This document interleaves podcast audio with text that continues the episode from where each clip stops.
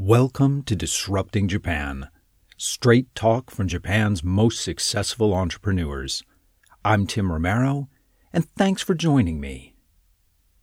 You know, one of the biggest changes I've seen in Japanese startups over the last 20 years is the increasing number that are coming out of Japan's top universities. And I've got to say, there's both a positive side and a negative side to the large number of new startups being founded at these universities, particularly at the University of Tokyo. On the positive side, it's great that so many of Japan's top students, students who have the option of a fast track career in government or Japanese industry, are choosing to take a risk and start a company. It's a concrete sign that things really are changing in Japan. However, the fact that there has been such a large number of founders from the University of Tokyo in particular shows that in some ways not that much has changed. The fact is that when Todai ramped up their entrepreneurship program, they brought resources to bear that only they could. Todai students have access to government connections, funding, and industry programs and alliances that no one else in Japan has. Of course, some founders from Todai rely heavily on these connections, some almost exclusively, and others barely use them at all.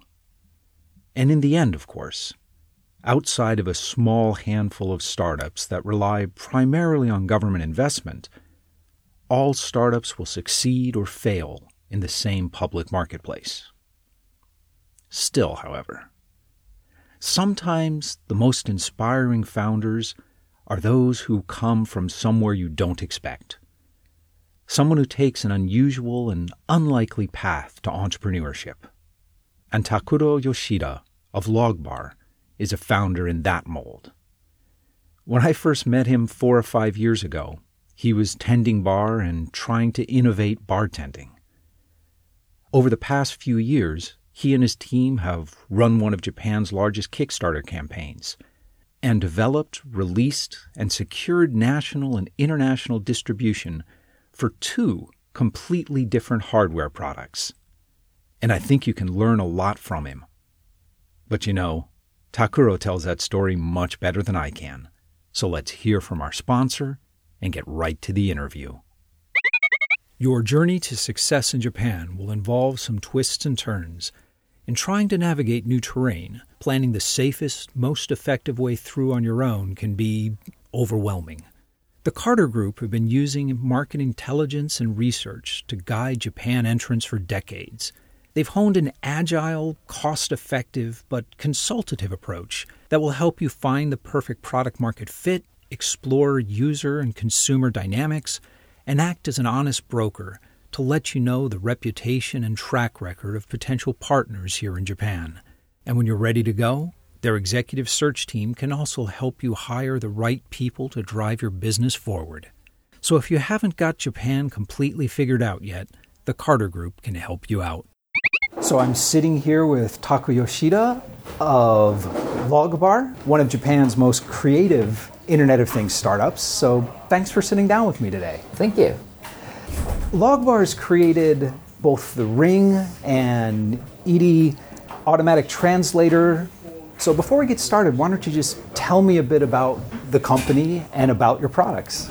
Okay, so uh, we started our company from uh, since like 2013. Actually, you know, log bars comes from like real bar. Right. Yeah, I was a real bartender, and I was making a cocktail. Well, actually, that's right. The very first time we met, mm-hmm. I was running Engine Yard, mm-hmm. and you oh, yeah. were you were running the bar, and you just developed a system that would let people order drinks on the iPad. Yeah, that's right. oh, you yeah yeah yeah yeah. Yeah, I remember. Yeah, okay. Yeah, yeah. I was yeah. I, we were doing that. it was fun. You can make an original cocktail in the you know bar, and then you can communicate with these you know people I'm going to talk about your your history in a little a little bit. Mm-hmm. But first, tell us about the ring and tell us about the automatic translator. Okay. So ring, you know, you put in the finger and then if you do the gesture, maybe you can turn on the TV or you can control the music in the app or maybe you can play the game. And so that ring is kind of like a gesture control device that Right. we made. Bluetooth connect. Is it Bluetooth? Uh, yes, uh, you connect with the Bluetooth, like BLE, with the smartphone like iPhone or Android, and then you can use that. to control just about anything. Yes, yes, yeah. And you also released the ED Automatic Translator, which is a hardware device that translates which which languages? Uh, Japanese, Chinese, and uh, Spanish. And then we are supporting the Korean too. cool. Yeah. Let's back up to your your bartending days. yes. Okay. So that's a bit of a jump. Why? What got you interested in programming in startups and side projects? Each year I go visit like in Silicon Valley, and because I used to live in there like for uh, one year and a half, and when I was students. And then after I came back to Japan, I always dream of like you know oh I want to be an engineer or I want to make a you know like a enter- entrepreneurs in Silicon Valley. So every year I kind of do the presentation. I, I kind of like make uh, some idea and then present in, the, in front of the PC in the Silicon Valley. But most of the time it doesn't work. It, did, it didn't work, yeah. but uh, you know I always challenge that, and yeah. Well, what, what kind of ideas did you have before Ring and before ED? What What are the ideas that didn't work out? um, b- before like you know i had a girlfriend in the and then i lived in new york and then my girlfriend is in japan so it's kind of a long time long relationship right so i made a web services it's like a uh, like a facebook or like a myspace.com but only for the two people you know only me and girlfriend Oh, okay. so that's this kind of SNS, like social network service I built. Uh, it was great. In Japan, I got some like new users, but in the US, no. it's kind of hard to get it. So that is one idea. And, and then next one is like a Twitter, like a one sentence each time. And then you can communicate with the random people, something like that. So I kind of made uh, some web services for to mainly focusing on communication. okay. Yeah. You were saying you were pit, you were talking to VCs and making these presentations and not getting a lot of success that way. But when you started Ring in 2014, uh, you didn't use a VC money. You ran one of the most successful Kickstarter campaigns. Yeah. So before running Kickstarter, was this an idea the VCs rejected? Before the Kickstarter, we raised uh, some like angel fund Okay. Uh, it's not that big amount, but little amount that you know is enough for the you know making prototype. And then after we made the prototype, almost ready for the mass production, we started Kickstarter, and then we could raise the money for the mass production. Okay. So the Kickstarter was a combination of fundraising and marketing. yeah marketing, yes. The Kickstarter, I mean, you raised over eight hundred thousand dollars on that that campaign, but the production didn't go as smoothly as you expected. No, So, what what happened during production? hardware is kind of hard to mass production always. One change takes like uh, some- sometimes two or three months. So at that time, like uh, we were expecting to ship like uh, maybe July, but we shipped there like October. So like three months uh, late. Well, by Kickstarter standards, that's not that's not too bad. It's not too bad actually. Yeah. yeah. Were the delays caused just because this was your first time building hardware, or was there any particular problem you ran into? Um, actually, that was like because maybe we have lack of experience for the making hardware because I'm the first time to actually build the hardware that time. So we couldn't, you know, know the risk each time. You know, if I do this, maybe it takes more time or something like that. I don't know. and there was manu- did you do the manufacturing here or in China? Uh, we did the ring in Japan actually. really? Yes. So all the manufacturing local. Oh yes. So made in Japan and uh, everything. Yes. Actually, that should reduce a lot of the risk. A lot of the problems that other founders have had with hardware have been dealing with suppliers and Yeah. quality control issues. So, what advice would you have for other hardware startup founders or other Internet of Things founders so they can avoid these kind of delays? I think you know to avoid the delay, you need to experience uh, experience the hardware. So we have to trust the factory for the time. In the factory, our partner is not their, their fault actually. Always like you know our fault most of the time. I always say like, oh, I want to do this. I want to add new function, and then they said, okay, but it takes time. Is that okay for you? You know, then we always try to improve the hardware. Okay, for a software startup, a development cycle might be one week.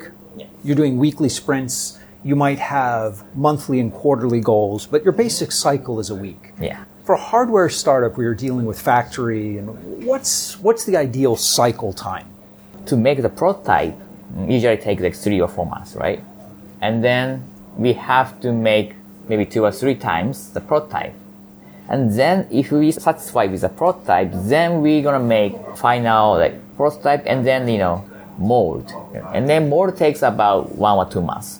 Basically, three month cycles during development, Yes. and then six month to one year cycles during production. In production, maybe yes.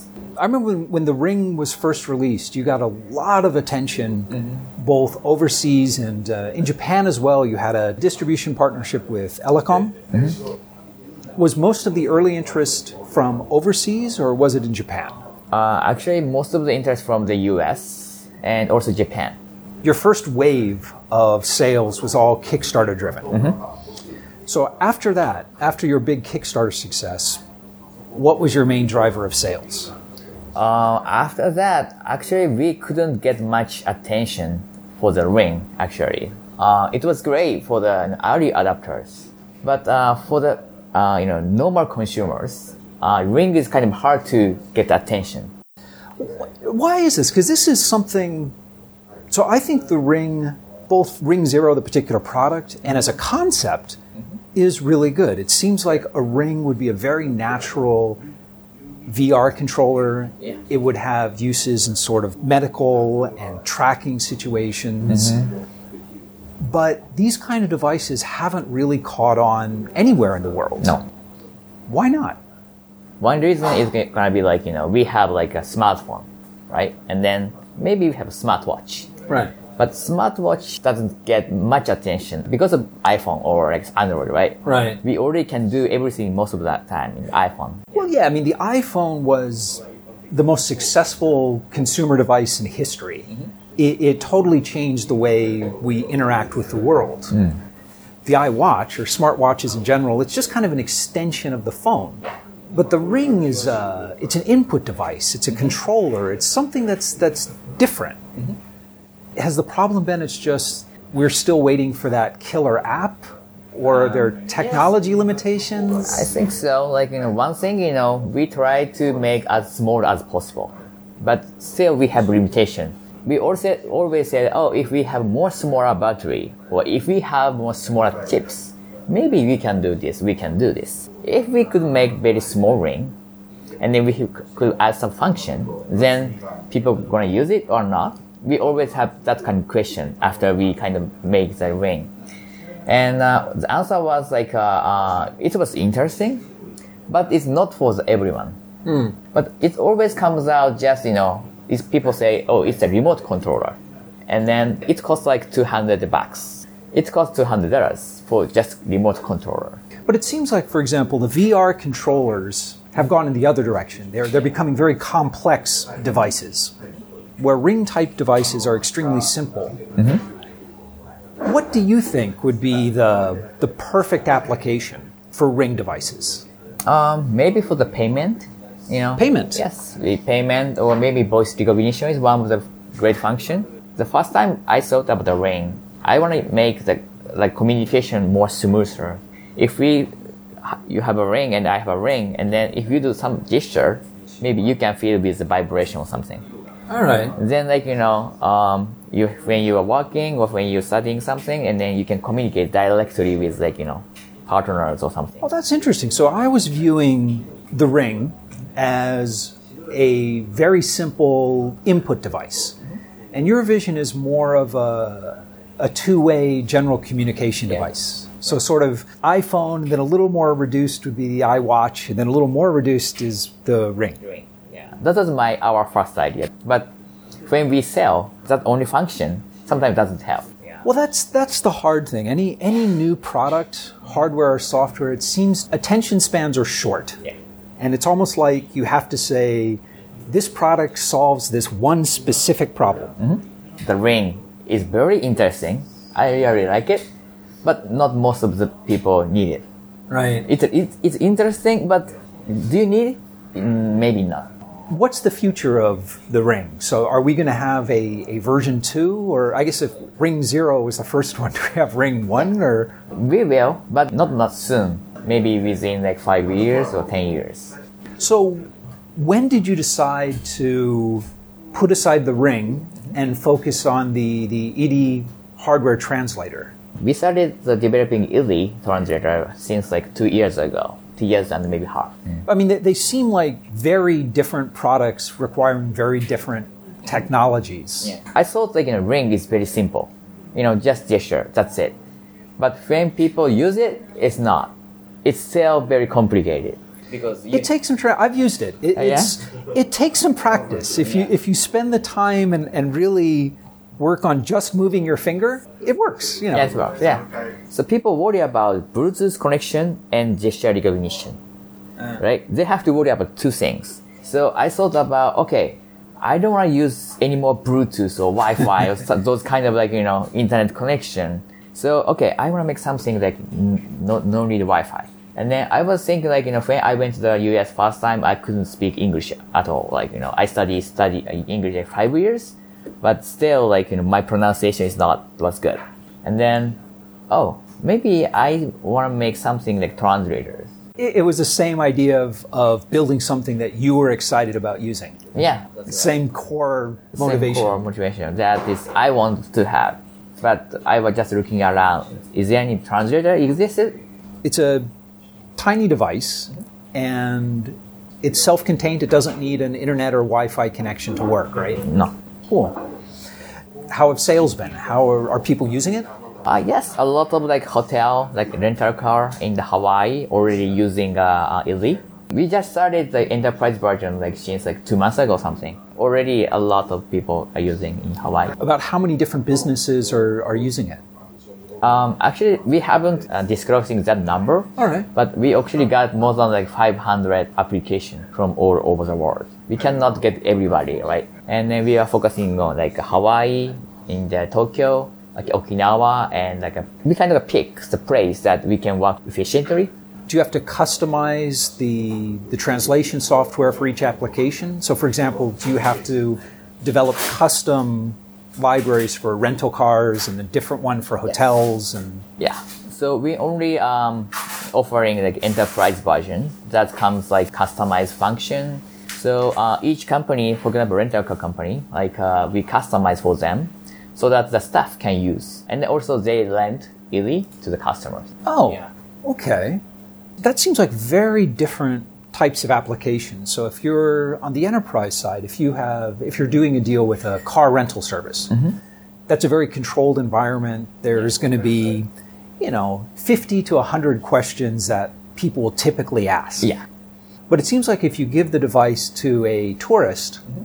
and just set them loose, there are unlimited potential questions. Mm-hmm. So, what's the feedback been like from the consumer level? So we're actually focusing on like eating, like shopping, like asking directions, or like maybe when you got some trouble, five or six situations that mostly like they have. But sometimes customers didn't know about this is only for travels. So maybe sometimes they try to use in the kind of like this kind of business discussion. It's not for that kind of like you know medical terms or like a business situation, but for just travel. Just for travel. Yeah. They kind of use very simple phrases like, oh, how much is this? Can you make a discount? Or, oh, I don't need the spicy food. Or, please remove like a cucumber or something. You know, that's enough. The language software, are you licensing the software from another company? Is this something you developed yourself? Actually, we are uh, partner with like uh, Japanese government backed up research institute. We kind of like developing the library together. Excellent. Is it a natural language processing or is it simply a phrase recognition Uh, it's a natural phrases like uh, you use sometimes in the maybe Siri or that that's the same system. Fantastic. What, what does it cost? For the enterprise version, we offer like $39 per month. Since the device is for travelers, the idea is that no one will really buy one for themselves. They might rent it for a few days while they're on vacation. Uh, yeah, but you know, we in the US, And uh, in Taiwan and China, uh, we started pre-order for the consumer product already. So uh, actually, you can buy. So we finish. Uh, we're gonna start the shipping the pre-order product from the October, this October. Excellent. But we haven't sell in the Japan yet. We're selling only you know, outside of the Japan. Well, I'm sure up into the 2020 Tokyo Olympics, that's going to be a very big market in Japan. You know, all tourism is ramping up. Yeah. In the future, do you see the biggest competition for this being smartphone apps? Because, I mean, everyone's got a smartphone, they've got a tremendous amount of processing power, and it's hard to compete with that as a hardware platform. Uh, yes. People always ask me what difference is Google Translators. But actually, I don't feel like you know that is the competitors. Our biggest competitor is that you have no custom to use the translator. You, maybe you can use a smartphone, right? But we always ask, oh, have you ever used a translator in the actually direct person? People say no. And then why?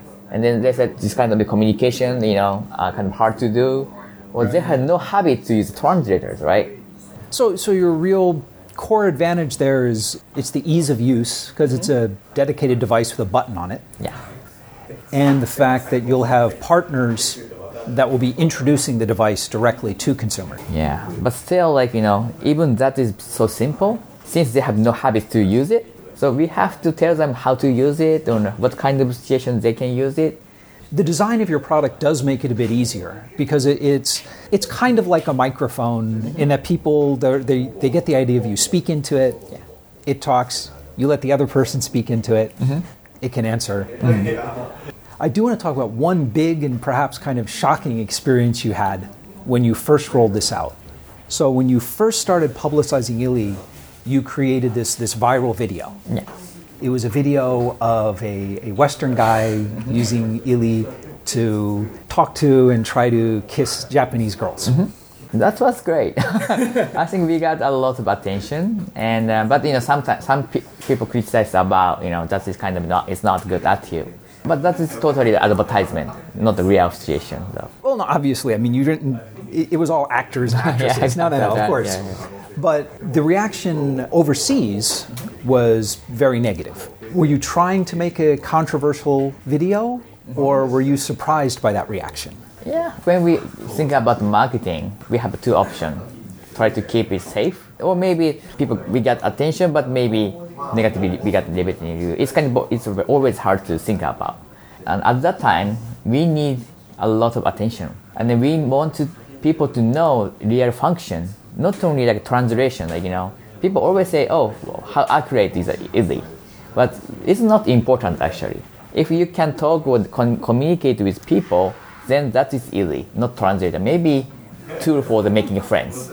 So that is kind of like my, our my first mind, and then Was your goal to make a controversial video? Were you hoping to get that attention from the beginning? yeah, we kind of like think like, oh, maybe we got negative reviews, but some people really like it, and then really know about the ili, and then we got a lot of contacts. So I think that was successful, but you know, we cannot make always that kind of big uh, controversy. I mean, Right, right, Uh, right, yeah, yeah, yeah. All right.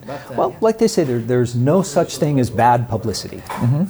Maybe in the future, maybe we try to make uh, a lot of movies, right? We've always make uh, something like you know, it's not boring. Was the reaction to the video in Japan the same way, or did people not care as much? Japanese people didn't thought about that is bad one. That was my sense too. Is the the Japanese I talked to thought it was kind of oh cute idea. Yeah, I think so. Yeah. So, what's the future of Logbar? Are are you going to be just focusing on ili and maybe bringing the ring back, or do you have ideas for new products in the works? Uh, I feel ili is uh, you know very innovative product, and I haven't thinking about another product yet because ili is we got a lot of attention. It's much much higher than when we made a ring. So I feel uh, we have to spread this ili to the all over the world, not only Japan, not only the U.S., maybe China, Taiwan, France. So Logbar is 100% ili right now. Yes. Let's talk about Japan in general. Japan, not too long ago, you know, 30 years ago or so, was unquestionably the world's leading innovator in hardware. Hmm. But with the Internet of Things, even in hardware, software is becoming just as important as the physical hardware. Do you think Japan has fallen behind? Yes, uh, maybe as pe- a lot of people know, the Japanese hardware industry is getting, I think, down and down, down. I think main reason was there's nobody who can um, think the new things. But we have a lot of great engineers actually. In Japan, a lot of software and hardware engineers. The only problem was the people you know, who can gather all of them, and then. So if we have more like uh, people like you know those kind of you know So personality, visionaries and product people. product, then uh, Japan get more we can make. I think over the last five to 10 years, with so much funding available to startups, a lot of these engineers can go out and do what you did and look for funding and look for partners and look for venture. Are we seeing more and more interesting hardware coming out of Japan now? I don't think so. No? What's No. holding it back? Uh, about two or three years ago, maybe making the hardware. It's kind of a, like a boom, but they face that oh, it costs money, and it kind of takes time. So some people tried, uh, but they already give up. Well, that, that's kind of what happened with you in the ring, too, the first product. Yeah. So people always didn't know how much that cost. They have ideas sometimes, but they face the reality. Most of the people cannot take that you know reality. We, we are lucky because we have a Kickstarter, and then before the Kickstarter, I made a movie, promotional movie, and we get a lot of like you know contact from the chips company. We are lucky, but most of them cannot get enough funding or yeah. So, is it that the investors in Japan don't want to invest in hardware startups? No, they don't. Because they got a lot of like bad experience investing hardware before. The VCs feel like, oh, hardware is so hard. Hardware is hard. Yeah.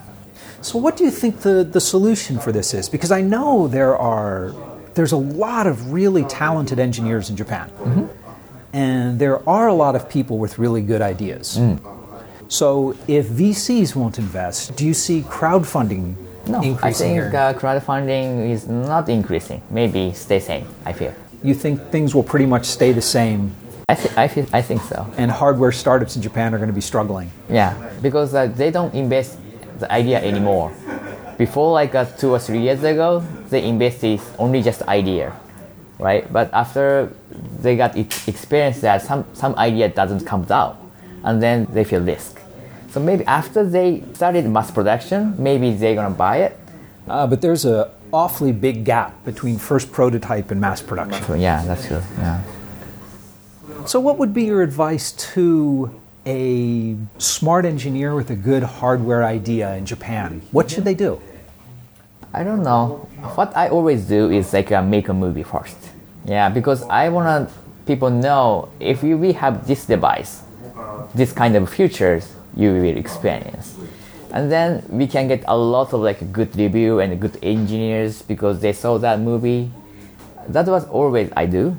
I don't know that works in another person or not, but uh, if they have idea, maybe they can make a future first and then just spread to the people. I, I think that makes a lot of sense. I mean, it's it's the same basic idea of a minimum viable product. You know, with software, it's easy to mock something up. Yeah, yeah, yeah. But I guess in hardware, it's better to show the vision as a video of people using it and Yeah. Sometimes, uh, you know, after you made a movie, maybe you cannot make the product. But if you focus 100%, maybe you will close to that future, right? yeah, but it's much cheaper and much faster to make a movie than to make a prototype. Yes, that's true. That's true. Excellent. Well, listen, before we wrap up, I want to ask you what I call my magic wand question. And that is if I gave you a magic wand and I said that you could change one thing about Japan, anything at all, the education system, the way people think about risk, the legal system, anything at all to make it better for startups in Japan, mm. what would you change?